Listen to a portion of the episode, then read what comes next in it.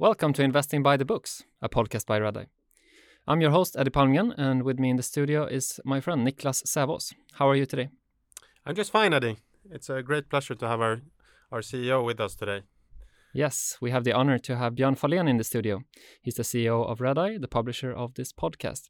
And for me, a big inspiration in my evolution as an investor during the seven years now that we have worked together. In addition to being a seasoned investor, Björn is a big reader and the author of Quality First Investing, published on 31st of December 2021. Niklas, what is the book about? So broadly, it's about quality investing, a subject we discussed in episode 8 with uh, Lawrence Cunningham. Björn is the innovator behind Red Redeye's quality rating system, an investment checklist that helps to gain a deeper understanding of the business and its people. As equity analysts here at Redeye, we use the rating system to systematically evaluate the quality of each of the 170 companies we cover. The quality in turn determines the cost of equity that we use to discount the future cash flows. And the rating systems has been a key success factor behind the outperformance of Redeye's top picks portfolio, which has delivered annual returns of about 40% over the past decade. And we'll get into it during our conversation, but who would you say that the book is most useful for? Everybody who wants to to improve as an investor or as an analyst, um, but also for for leaders, for business leaders. And how is it structured, the book? Um, it's structured as uh, I mean, first of all, Björn describes um, his philosophy, and and then he more or less goes into the three sections: people, business, and financials which are the building blocks that enable companies to deliver sustained operational outperformance and attractive long-term earnings growth.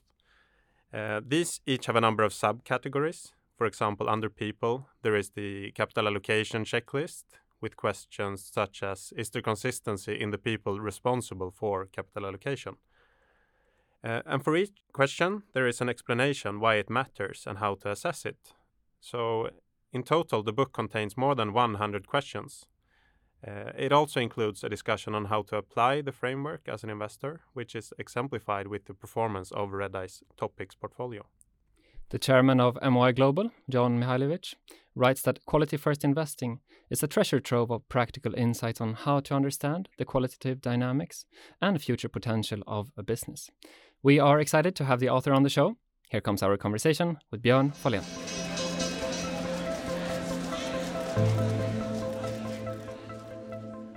Hello, Björn, and welcome to the podcast. Hi, and thank you for having me uh, at the podcast. Can you start out by telling our listeners a bit about yourself? Sure. I spent over 20 years in the investing world as an investor, analyst, and financial advisor. I'm uh, the refounder and principal shareholder, not just the CEO of Redeye. I'm also the chief investment officer of Redeye's fund advisory. In my spare time, I enjoy reading books, of course, listen to your podcast, and uh, play a lot of paddle tennis, travel, having fun with my family, um, a lot of outdoor activities, uh, skiing, and so. And how did your passion for investing start and evolve? I think it was in my early 20s uh, when I started at the university. Um, I uh, I've been investing for for for a time and uh, uh, it, I've been successful successful in in speculating in growth and hope stocks uh, for a while. I, I was convinced about getting financial freedom early in my life, and uh, and why was the financial freedom so important for you? It started out when I was a kid, and when I uh, catch my uh, headmaster Foster watching text TV, uh, saw all these numbers on the screen, and uh, asked him what it was was all about, and he he told me it was stocks, uh, share prices for those stocks, and and he owned uh, a share in in those companies, and uh, uh, from the last day he had earned. Uh, quite some money and at that at that time and and, and I just found out that you can make money without working and I write about this in the book and uh, that that was a sort of a, a aha moment for me and uh, uh, I was quite convinced that I need to learn this so I can play, keep on playing around, you know. So uh, I think financial freedom is is something that we all are looking for, uh, uh as it gives us the possibilities to follow our passion. And in this case, it be- it became my passion as well. Lucky me. Well, you got it all. And how did your investing evolution continue? Well, um, so my first phase as an investor was investing in special situations in these biotech uh, and pharma companies. I usually invested heavily ahead of data releases or drug approval events, uh, typically in these special situations. Uh, there was a rise as uh, in the share price as the event approaches, uh, and the strategy was to take the initial stake off the table right before the data was expected to hit the market. And in this way, I would only risk my gains to ride the momentum that follows the positive news. Um, and combined with a stop loss uh, at 20% below my purchase price, it was a good strategy in theory. However, uh, I wasn't always disciplined, and, and, in the financial crisis 2007, eight, uh, 7 and 8, I, I ended up with uh, dead stocks in my portfolio that I thought were too cheap to discard and uh, almost uh, being wiped out. And that was the second time I also had some missteps in the tech bubble of 2000 when I almost lost it all. And what were your lessons from being wiped out, almost being wiped out those two times? Basically, uh, I compound leverage with an extremely concentrated portfolio of three to five biotech stocks. Uh, you can call this strategy Russian roulette investing, a, a, ticking bomb waiting to happen. You know, and um, optimism can lead to big bets and hope rather than evidence. Unfortunately, the potent combination of uh, realized success and uh, intense effort gives us uh, an illusion of skill, which translates into overconfidence and and a failure to appreciate randomness. And in the end, it's it's very difficult to recover from a large loss or make up for negative compounding years to to get you back to even. Uh, the, the the lesson learned here is that you should always try to put yourself in a situation or in a position where the likelihood of a big drop is extremely limited. So this was in 2008, you said. How did you come into the quality investing approach? I think you do that by, uh, for me, it was I was getting back to the drawing board, and I um, was studying the success of others and uh, learning other ways of investing, and uh, the quality growth companies were those that came back fastest, and so on. And I, I wanted to know uh, more about that kind of strategy uh, because there were some companies that I had invested in that I always thought was too expensive, but uh, that was the typical trade for these companies uh, that I that, that I mem- remembered. Uh, but uh, after doing a lot of research on it, I started to to to write this checklist for me to, to find that kind of companies and and and from there I also uh, my circle of companies uh, was growing from the pharmaceutical industry to from to the medical industry, medtech, and from there to tech industries and, and a lot of other industries as well.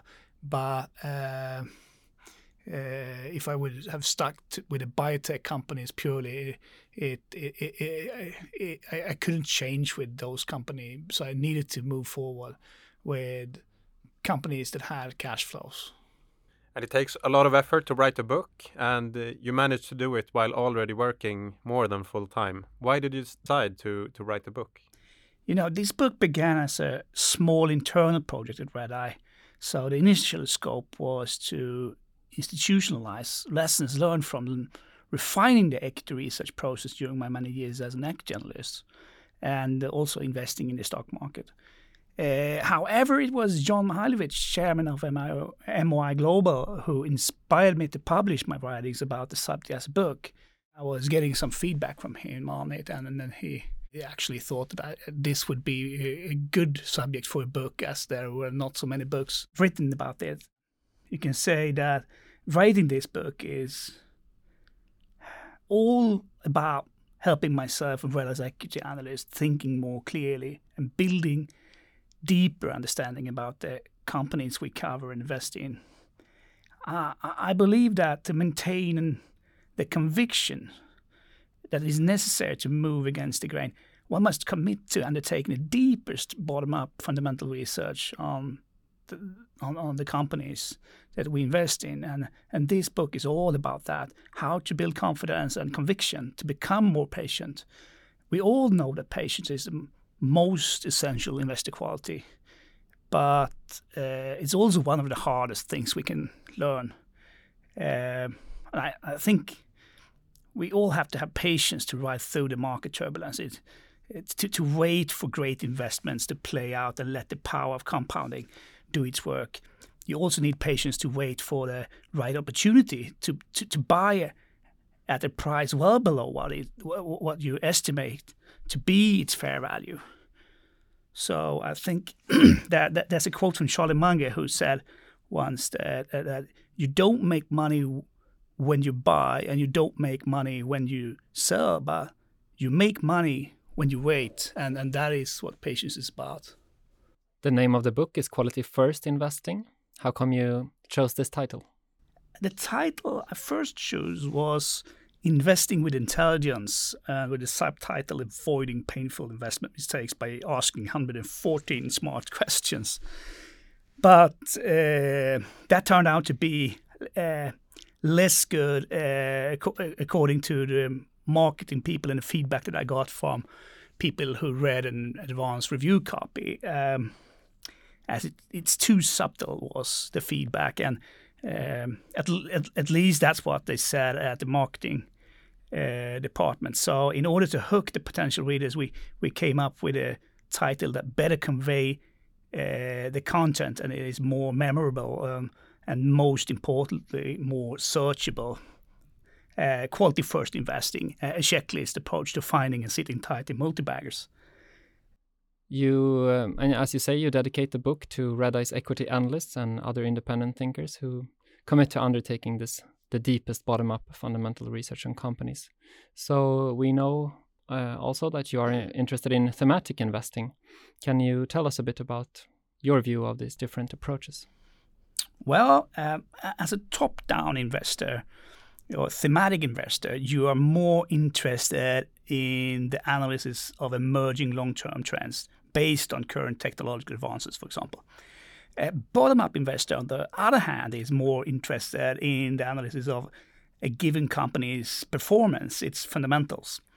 So um, you could say that top down investors are big picture people, whereas bottom up investors are more detail oriented in their decision making.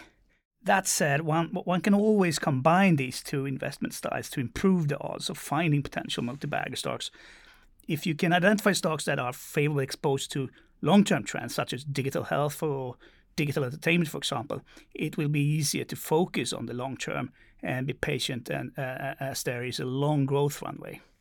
Uh, the alpha generation with trends boils down to investing during the accelerating stage of technology adoption and uh, sidestepping during the decelerating stages, and and combined with sound fundamental analysis, it could offer a great source of investment opportunities.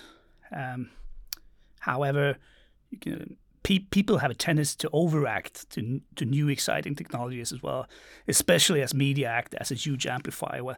Well, it's popular to sell them cheap, we used to say. Uh, so you need to be aware uh, of valuations and use the bottom up fundamental research to separate the long term investment opportunities from the short term hypes. Uh, I think, and uh, you can, for example, when a new firm comes along with a sexy new technology, for example, you you must remember that, that pure play investments, the pioneering technology companies, often aren't where the real magic is. It, it, it's important to look past the headline technology uh, to find the, the inventive users. But investors are used looking there. Uh, And uh, the, the biggest opportunity typically lurk in, in companies that are enabled by technology and uh, investing in businesses that will benefit from or, fac- or facilitated by, by new technology has often proved to be the smarter strategy. So, for example, in the case of the electric vehicle industry, it is hard to know today which manufacturer will ultimately be the winner. In this situation, investing in the more consolidated enablers like battery makers, lithium miners, and sensor makers, or perhaps even charging stations is more likely to bring success if you keep an eye on the valuations. Um, that is my take on bottom up fundamental research and thematic investing. If we go into the book, you have divided the checklist into three main sections people, business, and financials. Why these three? I think these three broad areas covers everything when it comes to business quality from an investment perspective. People, business, and financials are the very building blocks that enable companies to deliver sustained operational outperformance and attractive long-term earnings growth. Um, so, um, what else is there to analyze from a quality perspective? You think, Niklas? No, I, have to say I think it covers most of, what you need, um, at least as a business analyst. And then you have different things uh, to be a, uh, a stock analyst or yeah, because I mean to get to give you an example, I mean I've learned a lot from uh, from Warren Buffett, and he speaks about you have to find um, businesses with great long-term prospects, operated by people you can trust, capable people you can trust um, priced reasonably. And then, in addition, he talks about the circle of competence. And I think if you can answer the, all the questions that you bring up, I think you have a circle of competence. If you can't answer the questions, I don't think you have circle of competence. And I think the, that's why I think it's a really good method to use.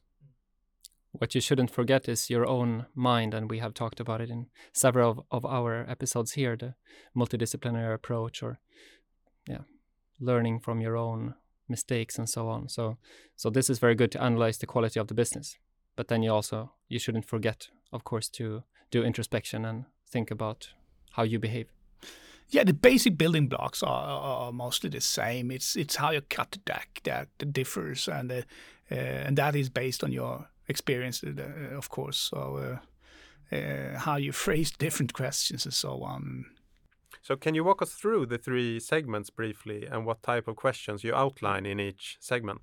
Okay, I, I try. Uh, it, it, basically, it, we're trying to answer three key questions. Uh, and one, does the business have great people behind it? Two, does the business have favorable long term prospects? Three, does the business have solid financial fundamentals? These three key questions are answered indirectly by answering sub questions that are grouped into separate categories. For example, to answer the key question, does the business have great people behind it? We answer questions in seven subcategories business passion, execution capability, capital allocation, investor communication, executive compensation, ownership strength, and board leadership. All these subcategories are assessed on five checks of quantitative and, and qualitative questions. And each check is allocated one point in, in the question. Uh, in, in the question, uh, if the question can be answered with, with a yes, and the total number of these points makes up, uh, uh, it makes up each sub subcategory score on a scale that ranges from zero to to five rounded up uh, to, to, to the nearest whole number. If one is unsure about the question or disclosing is in, uh, inadequate, that the check fails by default. The goal here is to be less wrong rather than trying to be right, and also this is consistent with the best ideas often being the simplest, I think, and and uh, let's let's take execution capability for example. At its core, execution simply means getting things done right. So, effective execution is a key determinant of business success or failure. However, the challenge with evaluating execution performance is that it often takes years to see how things play out. But there are several telltale uh, signs that that indicate ability to execute on opportunities. So, in order to answer it, management uh, uh, uh appear to have strong execution capabilities. We, we, we have six questions in our checklist to, to evaluate that. Uh, let's say first one is does management have complementary skills and, and relevant sector experience?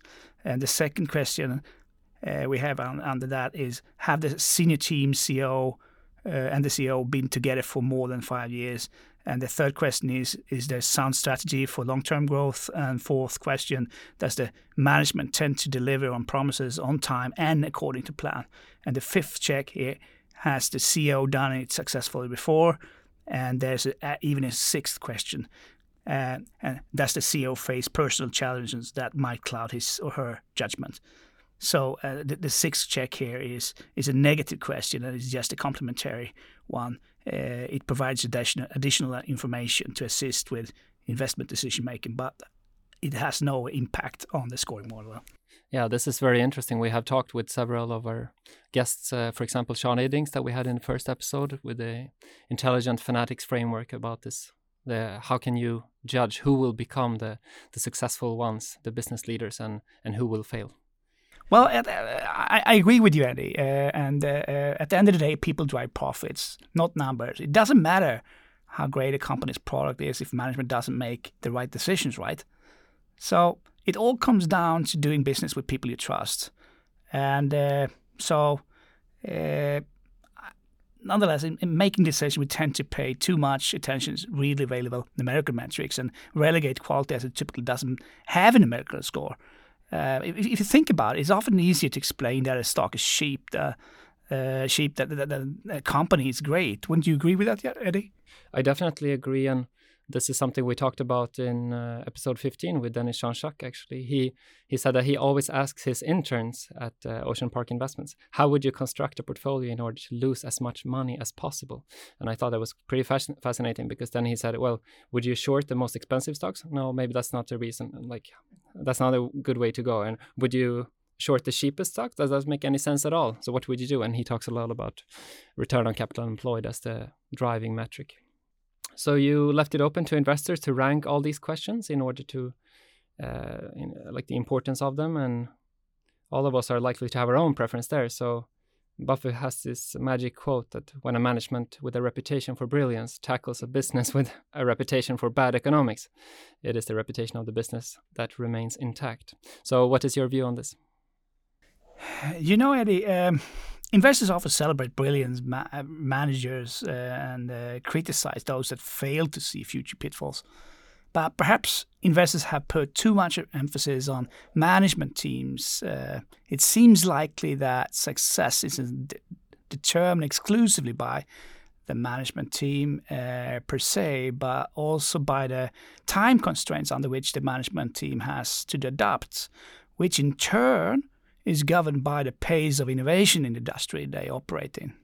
So, in a fast changing market, companies must stay flexible and constantly come up with new or improved products. However, at some point, companies that must change constantly are destined to make wrong decisions and succumb. Uh, no matter how innovative they are, uh, it's just a matter of time.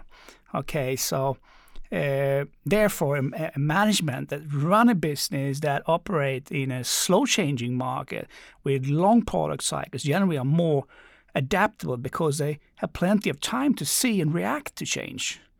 History is littered with, with, victims of disruption. Nokia is just one of them. And, and, and in other words, I agree with Buffett. However, I would adopt his saying to something like, uh, when a great manager takes the helm of a fast changing business, they may not emerge with their reputation intact. Yeah, that's a good one. And um, also covering the whole book, you have uh, uh, must have had some challenges when selecting what to include and what not to include. Quality is easy to spot, but hard to define, right? So that's that's the problem I tried to solve when I, I wrote this book. Uh, it involves diagnosing situations, in this case, investment risks. Um, successful investing is first and foremost about reducing investment risks. So I've slowly built this checklist over the years, uh, responding to my mistakes and, and, and learning from those of other investors as well. So no doubt useful questions are still missing, and uh, some may seem to be duplicates and even some factors may be more attributes uh, of performance rather than drivers of it. And uh, uh, this has probably been the most challenging to focus on the real problem and not on its symptoms. Um, for example, uh, a long history of high and growing dividend payments is often seen as a characteristic of, of, of quality companies, but the merit of growing dividends is at best a symptom of earnings growth, right? I think Th- Thomas Phelps said this best in his book 100 to 1 in the stock market. He said something like this when you when you buy a cow to milk don't plan to race her against your neighbor's horse and and that makes the point here. Uh, high dividend high dividends doesn't make a multi-bagger. So I choose to exclude dividend track record from the quality checklist in this case. And that said, Uh, as with most important and interesting things in life, investing is a constant learning exercise. Uh, if you try to learn every day, you, your insights and conclusions will never be final. So, who knows what your checklist or my checklist will look like in 10 years from now uh, if, if you live by that notion. And, and anyway, the goal will be the same to be less wrong rather than trying to be right. And that's how you keep an open mind, I think. It's easy to see equality, but hard to define. It makes me think about uh, the US Supreme Court um, Justice. Uh, Potter Stewart yeah. when he was asked uh, how to define um, if a case were pornography or not. I know it when I see it. was the response? Yeah, exactly. Um, and some of the questions in the rating model, such as those within the financials, may be quite quick to answer, while others demand lengthy investigations. Putting a lot of effort into an ID at the same time entails opportunity cost, do you have a filter for when to put an ID into the too hard pile, so to speak? Hmm, good question. Um, it usually takes no more than 30 minutes to run the checklist if you know the business very well. Um, it, it, will highlight issues that I should go back and do some more research on. It forces me to seek out contradictory evidence that I may have overlooked or need to look at again to assess the likelihood of those issues causing problems. Um, when done with that, I try to weigh them in my mind uh, to determine whether they negate or, or, the benefits of the investment or not. And generally, if the company scored below four on people, I will discard it into the too hard pile, as you said. And uh, the score for business and financials are more dependent on what type of investment it is, is if it's a special situation or compound, I would say. And tying business quality to the cost of equity as directly as you advocate is not that common in, in the industry, which primarily measures risk through volatility. Um, talk us through the benefits of your approach.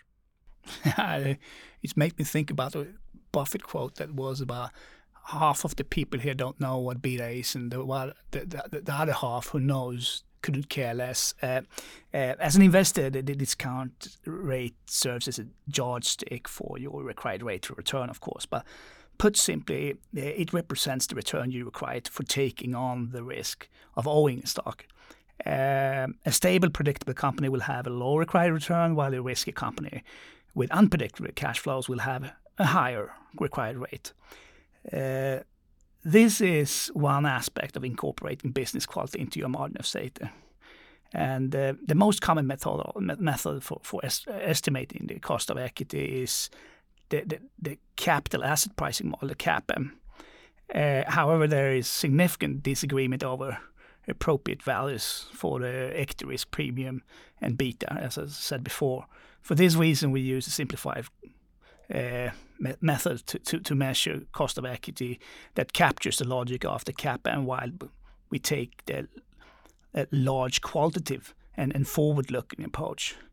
Uh, we use a build-up approach to derive the cost of equity estimates for individual companies that is based on the risk-free rate, uh, one percent today, the average yield of a ten-year bond over the past decade, uh, and an equity risk premium of six percent, based on what we observe as a mean reverting real return, inflation adjusted, uh, on the Swedish stock market over long rolling time horizons. Uh, th- this is not the forecast, but rather what we believe shapes investors' expectations. Uh, then we add a company-specific risk premium that ranges from one, minus one to plus ten percent, which is based on our assessment of the company's quality rating. Mostly, you end up with a cost of equity of about ten to twelve percent, which is which is something I find reasonable for the type of companies we we cover at uh, at Redeye. So our goal is to provide a reasonable distinction between the risk characteristics and and expected returns of different companies while minimizing the effects of recency bias, false position, and market noise and so on. However, you can never fully compensate for risk by using high di- high discount rate. At some point, the risk is simply not worth taking. No, no matter how cheap the company may seem. And when uh, speaking of risk, people often mix this up with uh, uncertainty. So, what is the difference? Would you say between risk and uncertainty? Yes. Um, well, risk is the potential of for permanent loss of capital if things go wrong. But the risk of negative future developments is simply unpredictable, as more things can happen than will happen, Howard Marks used to say. Uh, and knowing the probability doesn't mean you know what's going to happen, right? So uh, th- this is uncertainty. And uh, However, we when, when we can understand the range of possibilities, and statistics can be helpful to judge risk. Investment risk can be modeled at that. Uh, if that's the case, uh, and it can be estimated, but it still cannot be known with certainty. In other words, we can prepare for possibilities by seeking uncertainty on favorable terms, and that is what we should do, I think. And and for example, if you consider a late-stage biotech company developing an Alzheimer's treatment, for example, so uh, the uncertainty in such a business is very high, uh, but you can prepare for the possibility by seeking uncertainty on favorable terms. The risk is that you lose almost everything on, on bad news, of course, but uh, the price you pay is the most time honored determinant of whether something is risky. So uh, uh, let's say, uh, how risky is it if you get it for free, for example, it, it, it's silch, right? So this this is an extreme example, of course, and, and you can never remove all the risk. But once in a while, you will be able to invest in such a business on extremely favorable terms, and, and that's what investing is about. We simply have to place our bets in higher probability situations. That said, some bets are not worth taking. Um, no matter how good the odds are seem to be, uh, we, we we never want to buy a stock that can't come back after a big jump, a big drop in the share price. So uh, that's what, what Warren Buffett usually calls the catastrophe risk. So we, we, we want to avoid those situations. Uh, so uh, uh, he also said that you should never risk what you have and, and need for what you don't have and don't need. Uh, I think that pretty much captures the essence of risk and uncertainty. And you bring up that quality companies are systematically underpriced in the market. What do you think are the reasons for, for the underpricing?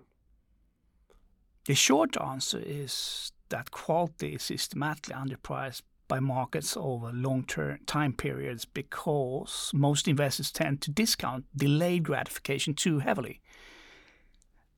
The longer answer is that the potential reward for investing in high quality companies is that they continue to grow over time by consistently reinvesting a large part of their earnings at high rates of return. this compounds the value of your stake uh, in the business over many, many years, uh, achieving exponential growth.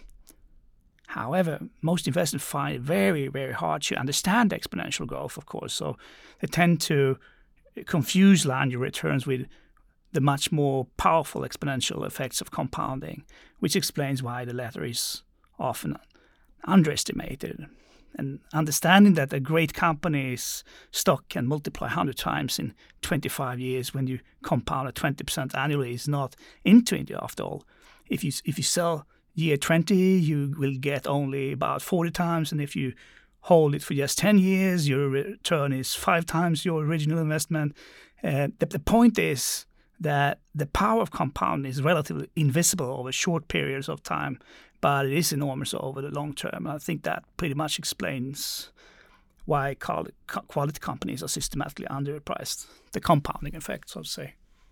One one takeaway I got uh, from reading this uh, section was that um, I thought about uh, that this could be a reason also for smaller companies with uh, lower liquidity getting punished harder in the market through a, a, higher risk premium, which is mainly just due to, to higher volatility, while in some cases being businesses of really, really high quality who dominates a, a niche market. Do you agree?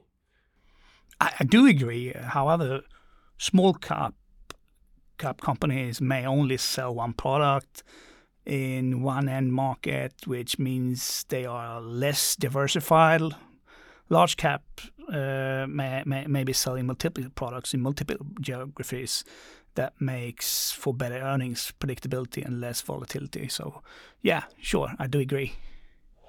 And you mentioned that the book is not solely written for investors, but also for managers who would benefit from thinking like owners. So, so are there any questions that companies typically fail? For example, I would say that many companies fail check number two in business passion. Uh, it says, does the CEO think independently and exhibit original ideas? And very few CEOs challenge conventional practices and engage with bold new ideas and initiatives. Uh, most of those CEOs who do turns out to be founders and corporate outsiders who bring fresh approaches to to the company and, uh, and different perspectives from the. Um, my guess is that industry veterans often get accustomed to a certain way of doing things or thinking about them and struggle to approach problems from a different perspective. Um, another question that may uh, be right here. Many companies fail on check number four on board leadership. Um, do most board directors appear business savvy and shareholder oriented? Um, the validation that comes with respected board members means investors are far more likely to consider investing in the business, but great directors are very rare. Um, the key here is that the truly uh, the, the, the director truly understands what constitutes a high quality business and that they hold a sizable personal stake in the company.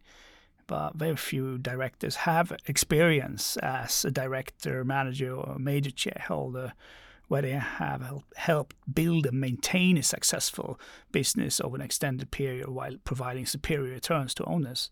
And uh, even fewer directors hold a stake that is above and beyond their board compensation. So uh, I would say the many com- many many many companies fail on that check too. Yeah. And for an existing holding, how often would you say that one should go through the checklist to make sure that the quality is not deteriorating? Uh, once a year, or when something considerable happens to the company or business uh, industry, I think would be a good time to do it. No, normally you do it when in the quarterly reportings and so on, thinking it through. It goes quite quick when you've done it a few times with a company. Uh, so let's move into uh, Björn as an investor.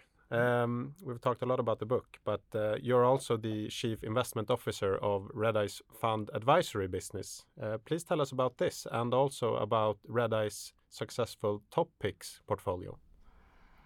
Yeah. Uh, can start with Top Picks. Uh, Top Picks is a, is a paper trading portfolio, long only and unhedged, that Redeye offers to private investors who want to learn about investing. The portfolio is based on Redeye's coverage universe of listed Nordic stocks and uh, leverages on, on our core skills of fundamental research and analysis. Um, we can talk about uh, the, the, investment fund, but that is more um, a mirroring of this, uh, where we actually uh, take action on, on, on it. And uh, uh, we have for the moment about uh, 30 million euros or something like that in, in, investments that we run there. So it's it's very very small, but it's more or less our own money, and friends and family. Um, so uh, uh, it gives us a lot of advantages of being that small, and of course, uh, we try to use those the best we can. And Top Picks has had a phenomenal track record over the years. Can you tell us a bit how you measure the su success? Well, um, the goal with Top Picks is to compound wealth at superior rate over the long term while minimizing the risk of permanent losses uh, of capital we are not trying to be right all the time, but to increase the odds of being right, uh, the hit ratio.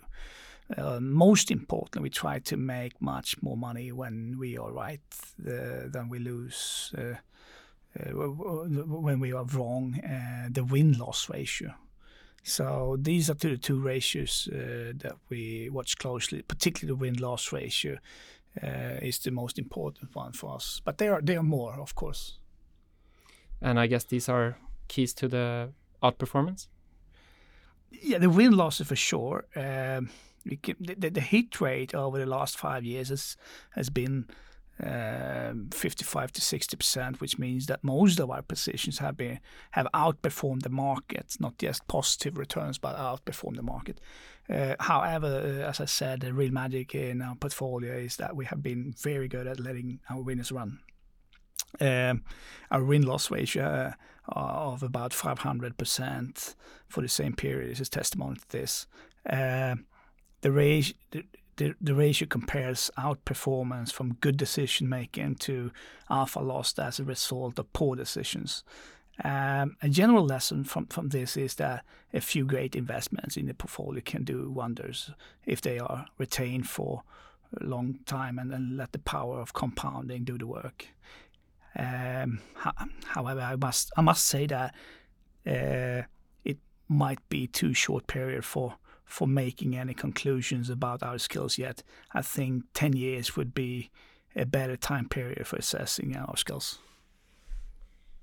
Yeah, we talked about this with Chris Mayer and the hundred baggers, and uh, really holding for the long term, and the compounding effects are yeah very fascinating. And how do you use the checklist approach in in Top Picks? basically quality and confidence help us decide the appropriate weight of each stock in the portfolio. Uh, we also use the checklist to gauge potential risks, uh, but also in finding compounders, as, we talked about. Um, uh, to, to, determine a long-term compounder, at least one of the three categories, people, business, and financials in our quality rating system, they must score five, while none can score below four. Um, you know, long-term compounders are, after all, uh, high-quality companies. So that's why I guess. And uh, the key here is to assess whether the quality is likely to persist into the future, at least over the next five to ten years. Something that I, that is best done by reviewing the checks for market structure, and competitive moats and uh, other checks related to its the company's culture. You bring up uh, patience um, as one of the most important traits for investors, and uh, that investors can prosper from owning quality companies for the long haul. At the same time, you advocate for some portfolio turnover depending on the target return. Uh, can you please elaborate a bit more on that? Sure. Um,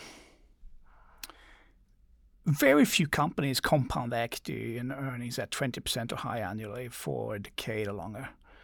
Uh, I would say it's highly unlikely to achieve above 20% annual returns by buying and holding great business without selling.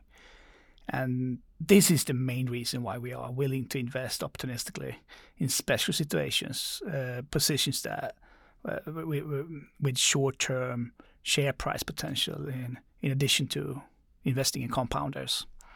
And uh, you know, special situations where a significant part of Joel Greenblatt stock allocation in the 80s and 90s when he was doing 40% a year. Likewise, I would say uh, investing in special situations was critical to Warren Buffett's performance during the 50s uh, when he was generating 50% annual returns. Uh, I think he called these stocks undervalued gen- generals and, and workouts. Uh, anyway, um, what what is most fascinating is that Buffett was able to create outsized return in years where interest rates were going up and, and the market did not perform well at all, uh, as Dow averages well below 5% uh, during the 50s and then uh, annually. And uh, anyhow, only too, too much capital stopped them both from persisting with investing in special situations and I would say that's the best kind of problem you can have anyway. But they, they today they have too much capital, of course, and uh, uh, acting optimistically also mean that we we take advantage of the market volatility by adjusting the size of our holdings.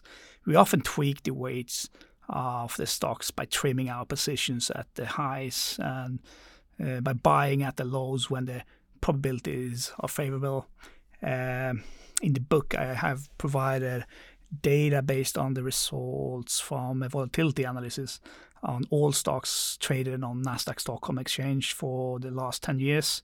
The average stock price fluctuates by roughly 100% annually, comparing 52 week low to 52 week high. And uh, that's an opportunity. Uh, as the average business online value doesn't fluctuate this this much over a year, of course. So uh, we try to capture that, and uh, we've been been fairly good at adjusting the size of our holdings as our portfolio sizing has added value over time.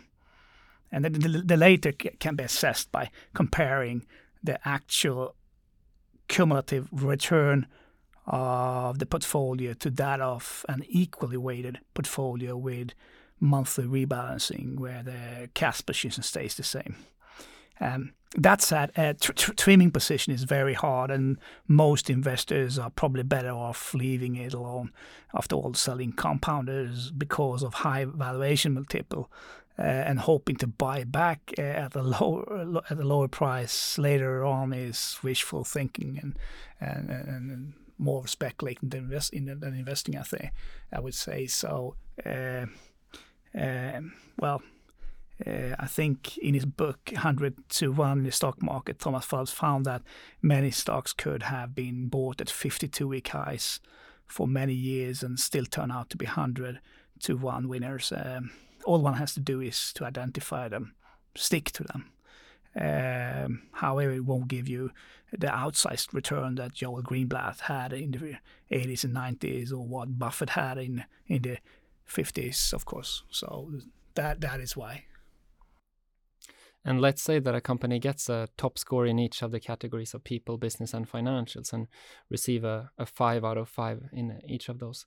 Is there still anything that can stop you from from buying this company? Um, yeah. Um, overpaying is by far the, the biggest and most common mistake. You should always be more concerned with return of, of your money than rather than the, the return on your money. Uh, However, when you overpay for uh, quality, the period until the stock generates excess return is, is prolonged as it will typically take a few years for the business to catch up with the stock. But uh, that is if you are right about the quality, of course. You can be wrong with your analysts as well. Um, uh, the, the, fundamentals of margin of safety in investing is about minimizing downside risk before ever looking at the upside potential, I would say. And one, one of the most important things an investor has to try, uh, has to learn and, and struggle a lot with uh, is to understand that margin of safety can come from different sources, and, and quality is for sure one of them. And how, how to handle it is is even more hard as it takes patience, as we talked about before. And uh, no company will check all the boxes of these more than 100 questions. And um, in the end, I mean, there is this saying, I mean, you you should seek uh, perfection, but you should maybe settle for a bit less. And and in the end, it comes down to decision making. What what questions are okay to fail for you as an investor? Uh, and in the book, uh, you underline the importance of being systematic which I assume is your strategy to avoid letting emotions take over your decision making. Um, and knowing your big interest in mental models, we are curious uh, which uh, are your most common biases? Overconfidence, I would say, uh, is the mother of all biases. Uh, overconfidence often leads to swift decisions that we later regret. Confidence and convictions are necessary to sit tight in multi-baggers, of course, and let the compounding do its work. But you, you can't let it blind you. Uh, uh, the, the, the payoff in multi-baggers may give us an illusion of skill, which translates into overconfidence and and and a failure to appreciate randomness. Uh, it makes us easy on the trigger as well. Um, in those situations, we tend to go into a hot state that hijacks our rational brain, and uh, but far from everyone have have the mental discipline to, to sleep over it, to overcome emotion, and uh, give it an objective thought. And instead, we tend to believe we are far better investors than we really are, ignoring the possibility that maybe we just got lucky. And do you have a specific way how you handle them uh, practically? And and overconfidence then? Uh, yeah, um, knowing the biases is certainly not the recipe to avoiding them. We're still humans, right? So one way to deal with these human biases is to avoid and minimize activities that trigger a lot of your behavioral mistakes and one way to overcome these biases is to commit uh, to your investment strategy, of course. Um, however, I think the best way to me is to think independently and, and gather as much relevant information as I can before making decisions. And that means going through my checklist. Also, uh, try to clear my mind of distractions so I can focus on the long term. Uh, it means that I avoid reading a lot of news and, and don't check stock prices daily. Last time I checked it was probably this Tuesday when we have this top picks meeting, and that's usually the case. Uh, news is very addictive and it's typically a substitute for insight. And similar, the, cons- the constant review of daily stock prices uh, plays into uh, impatience and then irrational acting, of course. So, and that's final uh, final thing, and uh, I would say I, I try to keep an, an investment journal as well, a, a, detailed log of investment decisions. I do this by continually revisiting my past investment decisions and and considering the information I had at the time, uh, rather than any new information. Uh, it, it, it, makes it's easier for me to uh, understand what was and uh, is driving my investing behavior. So we've talked a lot about what to do as an investor, but you also have this section in the book that I really like named "The Ugly Side of Compounding." What do you think are the most important pitfalls for investors to avoid? Um, using leverage, uh, it just magnifies outcomes and it doesn't add any value. Uh, uh, never forget that any stock you buy or your whole portfolio, for that sake, can go down 50% or more on the whims of the market. Uh, leverage could literally destroy in a moment the benefit of many years of investment success by margin calls and forced sales from your broker firm. So, uh, a good advice would be to only using a cash only account at your brokerage firm. Uh, also, you should seek to avoid over leveraged investments and, and lottery tickets, the, the, the get rich quick stocks, you know. Um, or at least ensure that these make up no more than a small portion of the portfolio. And as us, we know that you love to read. Which books have been the main inspirations in your life as an investor? Yeah, I've I've I've I've, I've wrote about that in the in the beginning of the book. Um, I gave some examples of books that have influenced me in, in certain ways, but the two books that influenced me the most uh, are 100 to 1 in the stock market by Thomas Phelps and 100 Baggers by Christopher Mayer. Uh, and Chris, uh, uh, his work was inspired by Phelps' work and, and published as a follow up book drawing from and, and extending Phelps' insights. Uh, they both studied the characteristics of companies that have delivered hundredfold returns for, for, for the owners.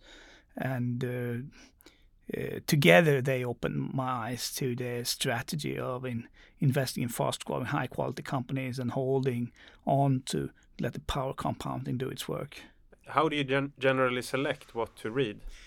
It, depends. Um, uh, when it comes to investing books, uh, it's it's more that I'm searching for answers to different questions. So, for now, example, I'm I read uh, Maurece Schiller's book, uh, How to Profit on Special Situations in the Stock Market, uh, as I'm writing an article on special situation investing. So, that is a good example for how I read investing books. But there are many other books that it depends. But in, when it comes to investing, it's usually uh, something that I'm looking for, try searching for answers. Yeah. Where, where will you publish this article about special situations? Wow. Uh, I, th I think it would be, of course, on Redeye and, and on my uh, book site. Uh, yeah. So thank you, Björn, for a very insightful conversation about you and your book. Um, where can our audience uh, follow you and, and buy the book? Yeah, um, if you have my, read my book, I would love your thoughts on it, uh, either in a review on Amazon or in direct email to me. Uh, you reach me at björn at redeye.se. Uh, I also want to say thank you for having me on your amazing podcast. I really want to support your efforts. It was truly an honor, and I am um, even more grateful for having the chance to, wo- to work with you guys. Uh, insights and conclusions will never be final with you around. And uh, you both exemplifies the culture here at Redeye as humble learning machines. Uh, so thank you so much. Thank you, Björn. Thank you for listening to Investing by the Books, a podcast by Redeye. Follow us on Twitter at IB underscore Redeye and email us at ib.podcast at redeye.se. To improve, we'd love to hear your feedback, so please rate and review us.